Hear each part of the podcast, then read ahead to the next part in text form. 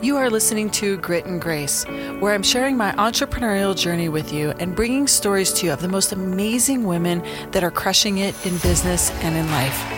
My name is Tahverlee, and I'm a social impact entrepreneur where I help businesses grow their community impact and their bottom line through their partnerships with nonprofit organizations. I'm also the founder of Tahverlee's Tribe, a brand new group of female experts that, from all different fields, are helping women grow to their highest level of potential. Join us on this journey by downloading the Himalaya app, which is free, and follow us so we can keep you up to date on all of the new shows that are coming out. Welcome to my show. We are back, and I'm excited to have Katherine Patterson with me today. She's a business strategist, brand strategist, speaker, author, and founder of Webo Network. Thank you for joining me. Thanks, Tahverlee. It's really great to see you again. I know that I saw you not too long ago. We won't talk about our pre we'll call that our pre-planning podcast that, that was. Was a little glitch. It was just a little glitch, but it's great to see you again. Yes, hi. And I'm really excited to have our listeners hear more about what you do in your business and with the network. Okay. Where should we start? Let's start like where are you from? Tell everybody a little bit about you. Well, um, I am originally from Texas, but I've been in Colorado since 93, so I'm almost sort of kind of a native. Um, as my dad always says, I didn't, I wasn't born here, but I got here as fast as I could. Um, I have been a solopreneur for 20 years since 1999. I started my first business in Hong Kong, um, brought it back to the U.S. I am a brand and business strategist that helps my clients close the gap between where they want to be and where um, they are today. And everything I do is kind of a holistic view of your business uh, from a brand standpoint. So, how do we offer and deliver what we're promising in the market. So how did you start in Hong Kong? Like what how what's that connection? That was well, like I don't think we've ever talked about that. I'm oh. like, "Oh, this is very interesting." Oh. Well, I am a third generation expat. Um, okay. Um, and I had a shotgun wedding. My husband at the time, he was my boyfriend, came mm-hmm. home one night and said, They want me to move to Hong Kong. And I said, Well, we have to get married. And he said, Yeah oh. so we had a little shotgun wedding. We moved over in 97. I got there about a month before the handover. Um, and I was working for Construction Management, a British construction management firm, as their regional marketing director. They quickly pulled out of the re- region for uh, unknown reasons. Um, and as the marketing person, I was the first to go. And the two directors mm. asked me to hold tight. They were going to start a new business. So I was one of the first employee of theirs to start a new construction management business. And we grew from three people to 140 people in the mm. first year. Um, and as in many startups, I was wearing a lot of hats and I made um, a terrible $6 million typo one day.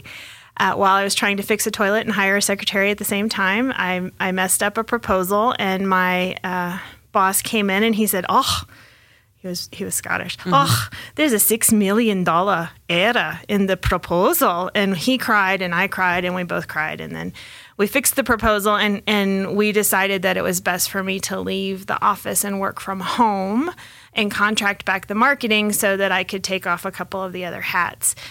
Well, Hong Kong it looks like a big, huge you know, international business city, but really it's a very small community when it comes to the expats. And so once people found out that I was independent, I started to get calls from other mm. um, architecture, engineering, and construction management firms. And so all of a sudden I had a business. So I'm what I like to call an accidental entrepreneur. That's kind of beautiful, though. Yeah, it was. It was very, um, very natural progression. Um, I'm a fourth generation entrepreneur, so it's it's a world that I understand, but mm. I certainly hadn't planned to start a business at that time. And then I brought it back to the States with me in 2002 when we moved back, and I've been able to grow it here as well. I, I, I feel like my heart stopped for just a minute when you talked about that $6 million. Oh, yeah. I mean, we have all made mistakes as employees of other companies that create, you know, huge impact to the company. And we're human, so it happens. But I, I'm glad that you were with somebody that was, sounds like was compassionate to the fact that humans make errors. Well, I think that by that point in my employment, we all knew that I was spread way too thin, and right. I wasn't able to concentrate in the area of my of my genius. And so, the fact that I was down the hill that day you know, sign languaging to the mm-hmm. hardware guy that I needed this part of a toilet and um, trying to do everything else. It just, it was just crazy. That was the point at which the startup was no longer a startup and had become a full fledged. Which was the catalyst business. for you to create a better way for you to do your job. So I, absolutely everything happens for a reason. Everything happens for a reason. And, and then you brought it back to the United States, and you moved where? We moved back to Arvada. Okay. And we lived in Arvada. Um, and I started to serve other architecture, engineering, and construction management firms, but over the years have segued out of that industry specifically into other service based industries. So I serve coaches, consultants, creatives, professional services providers. Um, in building their brands and then creating stronger businesses with stronger foundations that make more money. It's kind of interesting to talk about brand strategy with creatives because I think in our minds, we think that people that work in creative fields already have the creativity mm. to build and manage their own brand. But the truth is, is that when you're in it, it's really hard to see it from the outside in. And I, it's, I had this conversation with a friend of mine recently. We were talking about branding. We were talking about because we've built a brand around my name, which yes. is a lot of what I do in the podcast and what I do in my business. And, you know, a lot of the work we do is around my name. And it's still been, it's not an easy thing to own your brand when you're an entrepreneur. And I think that that sometimes creative fields, we, often lack the confidence to just like really own our brand. So having somebody like you who can come in and say, "Okay, this makes sense. You have no emotional attachment to it. This makes sense. This is how this is going to work." At least in my case, those that I've worked with, I would never ever have been able to build a brand I have if it wasn't for that type of work. Yeah, and a lot of people look at branding strictly from the creative standpoint. Mm. And to me, brand is a verb, it's not a noun. Mm. Um, it's how we run our business every single day, it's every system, operation, how we deliver our products and services, how we price our products and services.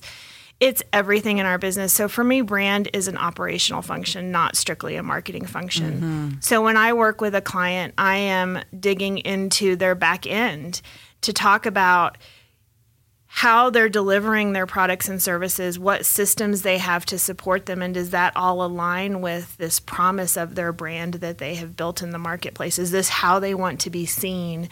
Is it all in alignment? Is it a holistic um, presentation of who they are and who they're serving and the value that they're bringing? That's a hefty job. It is a hefty job, and I love it. Yeah. Yeah. I mean, I, I, I, can feel that you love it and you understand it very clearly.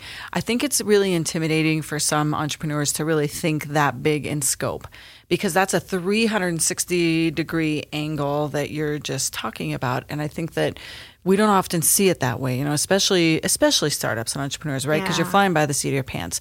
Now, established entrepreneurs, sh- and I, I think that I'm to that point where my feet are firmly rooted enough to where the chaos is at a minimum, mm. the growth is the goal, right? You know, planning, planning, putting plans in place for scale. These are all the things that I'm at the stage at. So I feel like the chaos is a little bit calmer than it was yeah. maybe the first year. Um, but have understanding that 360 degree approach. That is the piece that I think that people have not that have not needed to do that for their business don't understand it because if you work for a company, yeah. a lot of that's going on at the very high level executive or it's staying within their marketing divisions if they have it. So actual employees don't know that type of work happens. So when you go from an employee to a business owner, you may not even understand that that's a need. It's true. And and you touched on something about the the growth and the chaos.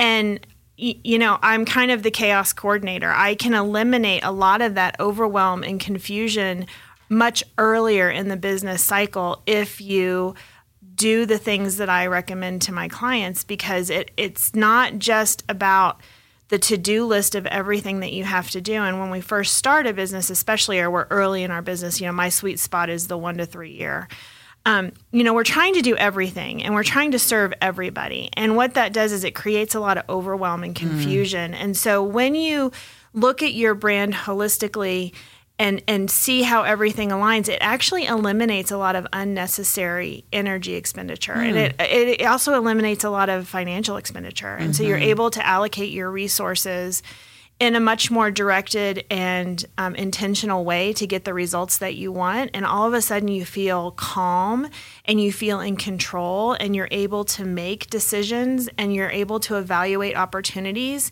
in a way that most startups or early business owners aren't able to do because they don't have a clear grasp of the direction that they're going in. Right. So essentially, what I do is I help bring a strategic plan in much earlier than most business owners would naturally get to, right? They would naturally go through this progression. I'm just like shortening that learning curve. I'm going, let's go from here to here and skip all the confusion part and really make some traction and make some money and grow your business sooner. Yeah, that's beautiful. So you work on a consulting basis. Yes. So um, do individuals typically, or companies, individuals that own the companies usually, do they stay with you for usually short term or long term? Like, what does that look like for your business model? Well, um, I actually am not a coach, so I'm very specific about that because a lot of my clients do come to me for the strategy work and the planning work, and then they they retain me to do a lot of the creative because my background is in the creative branding. But because I've been a solopreneur for 20 years, because I've only served entrepreneurs and solopreneurs during that 20 years, because I'm a fourth generation entrepreneur, you know, I understand I have that business acumen, that overall strategy view. I can definitely do a brochure for you, but what happens is I get hired to do the brochure, I end up talking about training your mm-hmm. staff. So I've just flipped that story. Now I come in on the strategy. If you want me to execute on the creative, which a lot of my clients do, I'm happy to stay on a consulting basis and do that with you. And it gives me a much more um, intimate knowledge of what your goals are and where Big you're difference. going. Right. And so when I am executing, it's much more efficient, right? I become like an So true. outsourced CMO for you because I already know your goals. I already know your language. I already know your process. I can just translate that into the creative stuff really easily. And I think that that's really important because I have several times in my career, you know, hired out for creative pieces that are needed. But if somebody doesn't know your company, they don't know who you are. It's one thing to match colors and use logos, but really the feel of the creative should reflect the business. And it's really hard for somebody that doesn't know the business to do that. So I really like that you add that piece in. It's true, and there's more resources, right? You, you pay for all that time to bring someone up to speed on your business and the flavor and the voice and mm. And the message and the value. Well, you hire someone like me who's gone from the top down.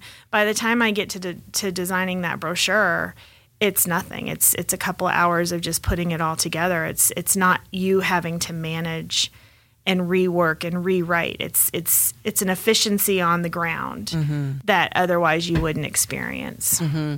And so, on top of that, which is amazing, thank you very much for sharing that. and so at the end of the show, we'll tell people how they can find you if they want more information. Yeah. And we'll include a link to all your contact information in the show notes. But you also do something else that's really amazing. And I want to talk about the Webo Network. Webo Network. Webo Network. And I, right Hard in front eyes. of Hard Eyes, and then right in front of my computer right now, in front of us, I have your book open.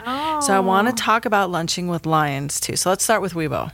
Okay, so as I said earlier, I've been a solopreneur for 20 years, um, which is great when you're an introvert. It's fantastic to work by yourself. But Right. um, when you're by yourself, you have no other voices to help with that strategy, to help guide your decisions, to and I'm a, by nature a collaborative person. So I was always looking for some sort of group that would speak into my business. Not necessarily a networking group because I had my networking kind of down pat. I had other organizations that were feeding me business, but when it came to practical business steps like what email provider should I use mm-hmm. or where what tell me more about this Facebook advertising thing. You know, those types of things you don't get as much of when you're by yourself. You have nobody else to mentor you or guide you. So I spent a long time looking, and there are organizations out there with that high level peer advisory, thought partnering offer, but the buy in is like a million to two million dollars in revenue. Right. And I, you know, sadly was not making that much. Yeah. And so I was always looking for that partnering. And when you figure that of the 12 million women owned businesses in the US, 1.7% make over a million dollars. That leaves 98.3% that are making less than a million.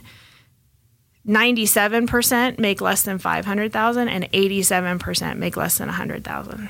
So where is the space for those women to get that high level thought partnering, the the peer advisory, the masterminding, the the professional development, if they have chosen or they're just not there yet to keep their to keep their revenue lower. You right. know, a lot of women I work with are choosing to allocate time for mom and family right. and all of that. Right, they're satisfied being a solopreneur. They're they're satisfied trading time for money. Like they're, that model for them works well. It works well. Mm-hmm. They don't need they're to make five hundred. Yeah, they don't right, need to make a million.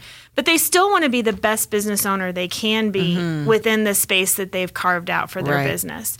And so I created Webo to address the needs of that 98.3% of women owned businesses who make less than a million dollars. So, what we do is we bring in our mission is professional development. We bring in the best trainers and experts um, to deliver real, you know, hands on, actionable advice to our members. So, we have learning events every single month. We also do networking twice a month. We have a lunch and an evening, but even our networking events have a mastermind component. Mm. So we have what we call our mini mastermind.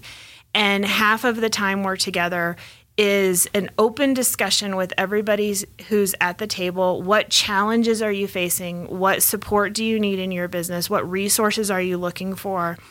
And it has evolved to you know women show up with a notebook and when i introduce the conversation those notebooks open up and people are like i i got this question here and i need help with my pricing and i need help with my um, delivery or i need to rent out this space or i'm looking for it's it's real mm. resource exchange at the table and then we also offer a mastermind program, which was probably my favorite mm. part of the whole thing, which is uh, Power Circles, and they are small group masterminds, and we join together on a six months at a time, and we dig into each other's businesses, and we make real big changes and move people forward. So amazing! It's um, it's a heart project for me. You know, I did it uh, because I really it was something I needed, and I know other women needed as well. So, so do you target a, a specific part of that demographic, like the eighty-seven percent of women that don't make a hundred thousand or they cap out at a hundred thousand a year? Is that a target for Webo? Because I know that there are other organizations in Colorado that target very specific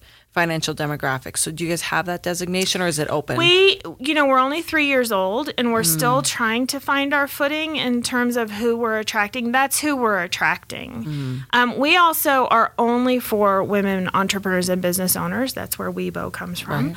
Uh, we don't have um, and we don't invite affiliate businesses. So if your business serves women business owners or serves business owners, um, but you are not the owner or the founder, we don't really currently have a space for you. So right. this and is there's lots of groups out there for them. So there's absolutely. lots of places, and because we don't want mm-hmm. it to mm-hmm. get polluted with the. I right. mean, we are doing business. Webos are doing business together. It, our primary mission is professional development, and we always say the secondary mission is building that community through the shared experience of being mm. a woman business owner. So it's happening, but that's not our purpose. Mm. Um, and so we really want people to come to the table and and be giving of themselves and receiving information from a very genuine, authentic place, and not from the pitching your business or trying to kind of manipulate people into taking a service or a product. Right.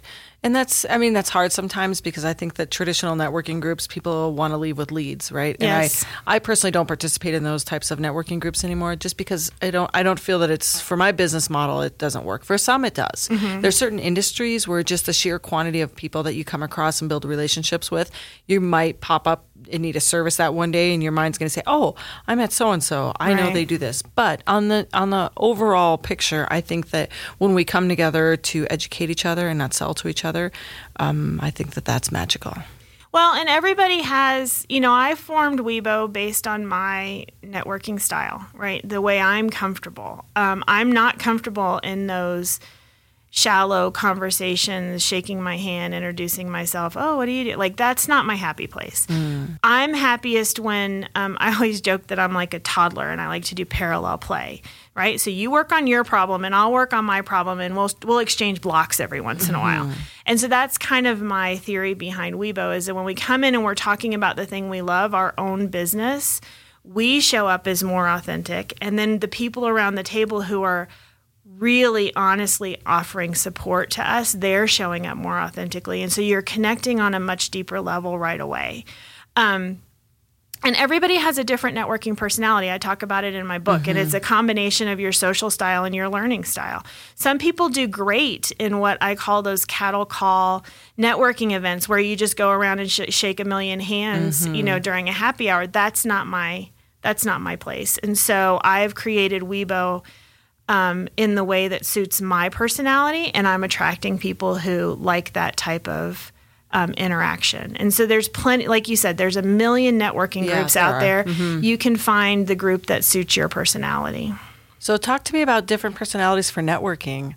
That's interesting. I like how you phrase that, that it's a combination of your learning style and your social style. Yeah. Um, so talk to us about that because that's your book, right? Yes, Lunching it is, with it Lions. Is. Yeah, yeah, yeah. Well, it's you know, the, the, example I use all the time is there are women who have real issues eating in front of other people.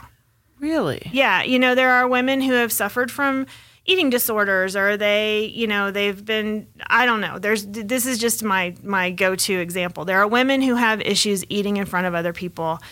So why on earth would they choose a networking organization that included lunch every time? Mm. If they are if that if eating in front of you somebody makes you feel self-conscious or um, small or any of those things, why would you knowingly put yourself in a situation where that is going to inhibit making those connections? Because networking is all about making those connections and making authentic connections.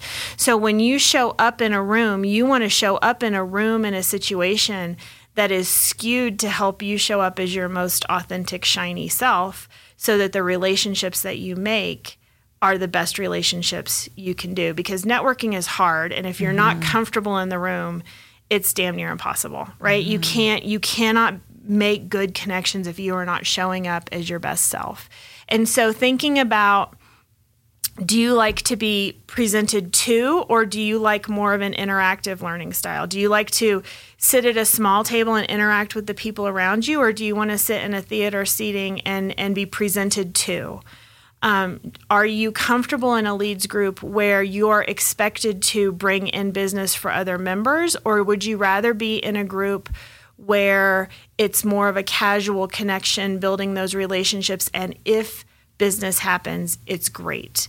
Um, so you have to think, and in my book, I have a whole checklist of prompts that helps mm. you hmm. think about physically what kind of space you're comfortable in, and then emotionally how do you like to show up so that you show up as your most authentic best self so that the relationships that you're building are quality relationships because mm-hmm. that's what networking is all about I think that I have joked in my podcast before that it took me probably 40 years to figure out that not everybody loved that like I did, right? I mean, this is a thing, right? If you yeah. you you know, we we know ourselves, we know what we do. We know other people react different ways, but we don't necessarily always understand the motivation. And I, I think that what I've learned is that everybody's personality really dictates a lot dictates a lot of how they feel in all of those mm-hmm. situations. And you know, just me just being me, my personality is I love talking to people all the time. Yeah. And so I can go into I, I like all of those things. I'm I'm the learner of yes, I want to sit theater style and learn what somebody has to I love to take in information, but you know what? I love just as much to sit at a table and learn about everybody at the table.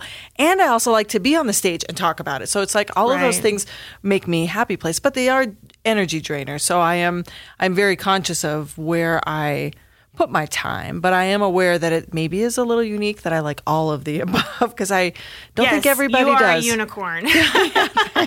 and and there's reasons why, but you know, as I've gotten out, uh, so so you know, my story is, is that for that 20 years I didn't network. I I built a few key relationships. Hello, that's networking. Yes. Um, but the story in my head was I hated networking. Mm. Um, and so when I did start to network, I, I really, two things were driven home to me. One, we're not really taught how to do it. Right. Um, and two, a lot of us are very uncomfortable doing right, it. Right. Um, and there's there's reasons for that, biological, psychological mm-hmm. reasons for that. But the fact is, a lot of us aren't comfortable doing it, and because we don't know how to do it, and we're not getting the results that we want from it, we stop doing it, mm-hmm. or it mm-hmm. remains uncomfortable. And so, um, you know, I learned through that whole process that surprise, I'm actually an introvert. Who mm, knew? Mm. Um, you know, I was always, I always thought I was an extrovert because I do enjoy talking to people, but I'm an extroverted introvert. And when mm-hmm. I go mm-hmm. home, I need a lot of time to recharge, mm. which means I'm not going to show up at every event and I'm not going to go to every single invitation that I get because a i don't have the energy or b it's not going to be a successful event for me because the way it's set up is not is not aligned with my networking style Right. I love that so much. And I love that we're at a time where we're talking about this. Yeah. And maybe that's why it took me so long to really think about it from that perspective of everybody else that's in the room. I think part of that is just because it wasn't necessarily uh, a conversation around what you feel comfortable with and what's a good fit for you. The conversation would be learn how to do it, get over it. Yeah. And I that's not that really is not the answer. In fact, if anything, what it taught me was to be aware that there could be a lot of people in the room that don't have my same style, and I have the ability maybe to make it a little easier for Yeah. them. And I think that that's a I think that that's a really fascinating thing that we're in the time where we can talk about that. I think so too, and I think that um, you shouldn't be ashamed if you don't like to network. Right. Right. Here I am. I wrote a book about it, and I still get invitations, and I'm like, nah, thanks, but no. Did you I do a book tour? Um, I haven't done a book tour yet. Interesting. When And- did your book come out? It came out in March. Okay. and just you know i don't well yeah um and and so um it, what's really funny for me is i would rather stand on a stage and speak to 500 people. Not a problem at all. Really? walk into a room of 12 strangers and i want to throw up. Really? so again personal style Yeah. right? Like where do you feel authentic? Where do you shine? Um, and you know tailoring your your efforts in those best in those places where you get the best results um, and you show up as your most authentic self Have you added that to your website that um, that that's your zone of genius is being on stage talking about these topics? And I, actually have a whole speaker sheet You page do video in there the about that. It's just don't thing. have don't ask me don't ask her to come into the VIP area afterwards and have. I mean, set the parameters. Like do what you what you need to do for you. Absolutely. I could probably do the VIP. I, I have what I call my KP suit, right? So my KP suit is my professional brand and how people see me. Um, it's not the same as Katherine. And so, And why is that? Why are they not the same? um, but because Katherine's a hot mess. And everybody sees KP as she's got her shit together, right? And so, oh, sorry, you might have to bleep that. That's okay. I I, have I, don't mind. The vocabulary of a well-educated Oh, sailor. Yes. I like that. I have Um, the vocabulary of a well-educated sailor. And, and they are Mm-hmm. mostly the same. I mean, if you did a Venn diagram, most of KP and Katherine are the same for sure. But um, there is a level of confidence and self assuredness that KP has that Katherine doesn't Mm. always have. And so it's that fake it till you make it. And so I put on my KP suit when I go out into the professional world and I can do it. I, I can do it. I can do it well. Um, I'm way more comfortable doing it than I was four or five years ago because of what I've learned and what I've put into play. But it's still not. It's still not the place that I would prefer to spend my time. Mm-hmm. So I, I call it my KP suit. She's my alter ego. So how do you how do you how do you balance those two? Like how do you how do you take care of yourself? How do you build up confidence for the KP suit? Like what is a what are some tips that our listeners can take from this if they can totally relate to that feeling of not wanting the world to see that we're a hot mess sometimes because the truth is we all are. That's we the, all the fact are, is, and is that that is something. Mm-hmm. that I have learned as well is that people are kind and people are generous, and and they everybody is walking around and we're all a hot mess, and so you should not be as as scared of showing your mess to everybody because that is part of what makes you authentic, right? To share with people that oops, I made a mistake or oops, which is what you're doing I'm here. not comfortable. I mean, you're right. talking about exactly. all of this. Yeah. Exactly. Um, so as far as building that muscle and that self confidence, with regard to networking specifically, it really was, you know, framing it in terms that made sense to me as a business strategist. I created a strategy, I created a plan, I was very intentional in how I executed that plan. I tracked my results. And once I started tracking my results and saw the positive effects of what I had been doing, it was that dopamine loop, right? That positive mm. reinforcement loop.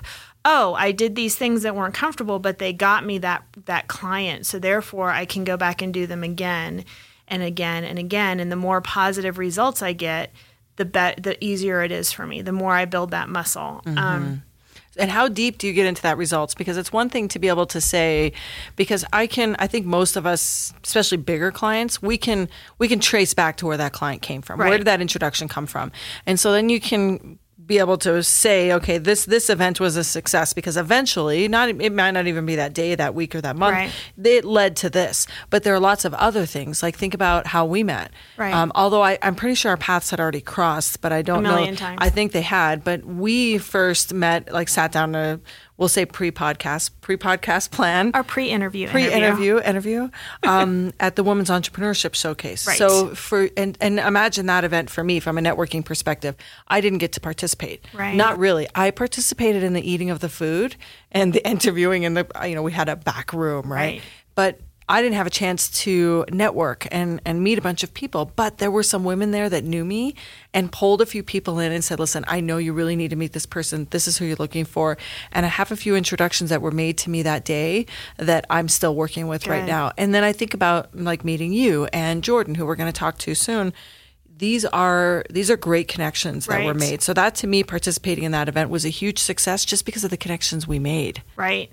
Um, absolutely. And so f- I just want to say for an event like that, I go in with a list of people that I want to connect with. You do, okay? And I don't I mean, yes, I shake hands and yes, I introduce myself around, but I have a I have a target list and I know why I want to meet those people and mm. I know what I want the outcome to be.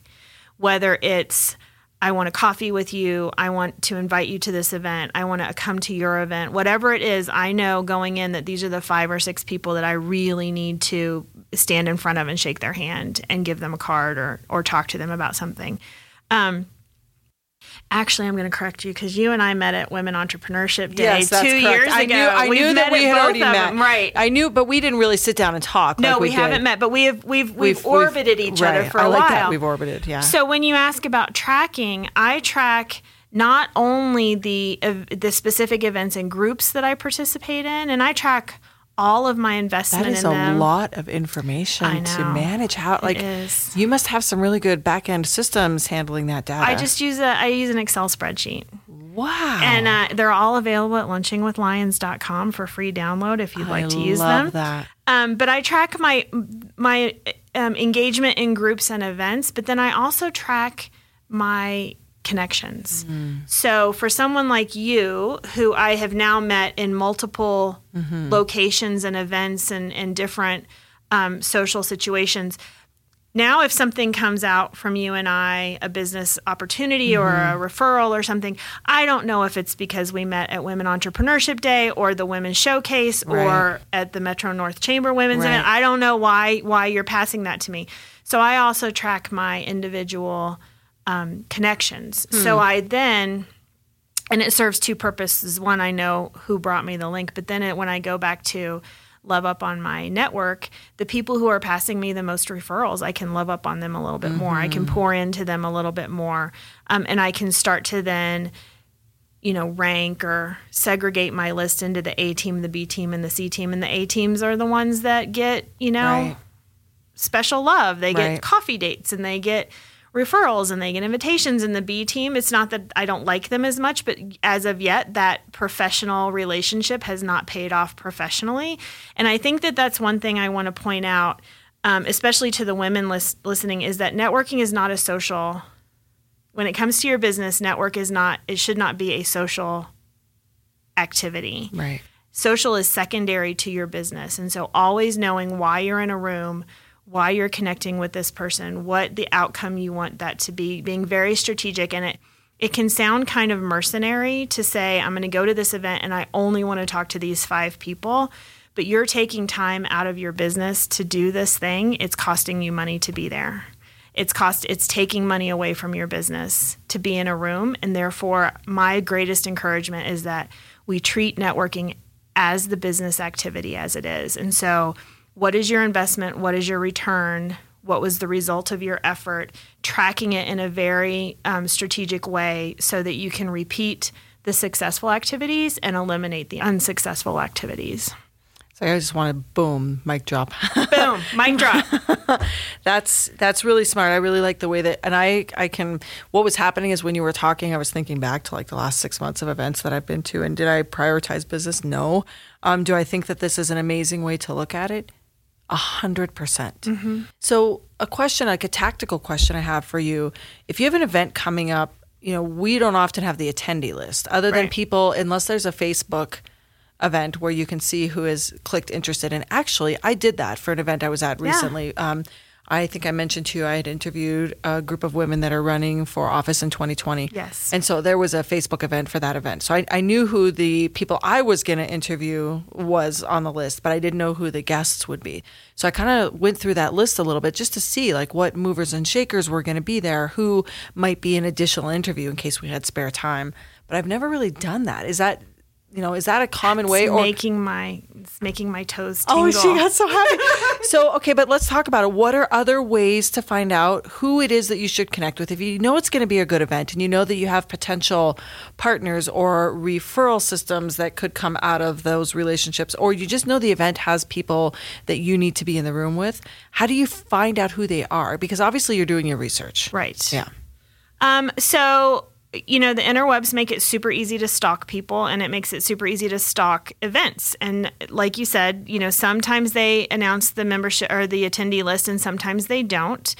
I would definitely you know in my book i recommend a couple of things when you're looking at an event or a group and that is to look at their mission to look at past pictures of events to read their social media posts mm. just to kind of get an idea of how people interact before during and after an event just in general um, if it's an event, a specific single single event, you if they're not posting the attendee list, there is no harm in reaching out to the to the hostess mm. to say, um, "I'm super excited to come. Are you publishing the attendee list before we go?" Interesting. Okay. The other thing to do is to go the other way and and either reach out to specific people that you think would be a good attendee for that event and invite them to come with you. Um, or to just think about what kinds of businesses you want to target when you're in that room. Mm. Because a lot of times when you get there, you'll have some sort of notification of who's in the room with you. The other thing, sometimes I don't even go for the attendees; I go for the sponsors. Mm-hmm. Yeah. So if there's or some vendors, or right. vendors, if yeah. there's or sponsors speakers. or vendors mm-hmm. or speakers there that I want to target, mm-hmm. I will go to an event just to speak to them, just to make my rounds of the tables Mm-hmm. And speak to the speakers.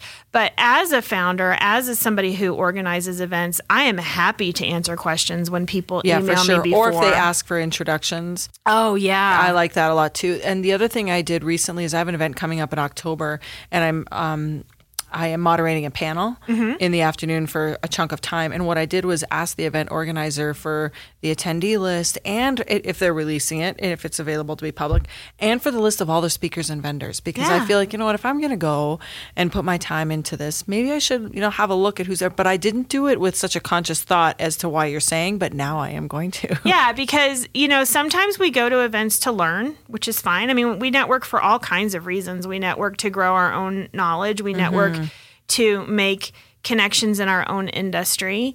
Um, but you know that's a safe place. It's a safe place to network with people who know the same things and speak the same language Yeah. as we do. But they're You're not right. going to buy our service. So right. really think about why you're in that room.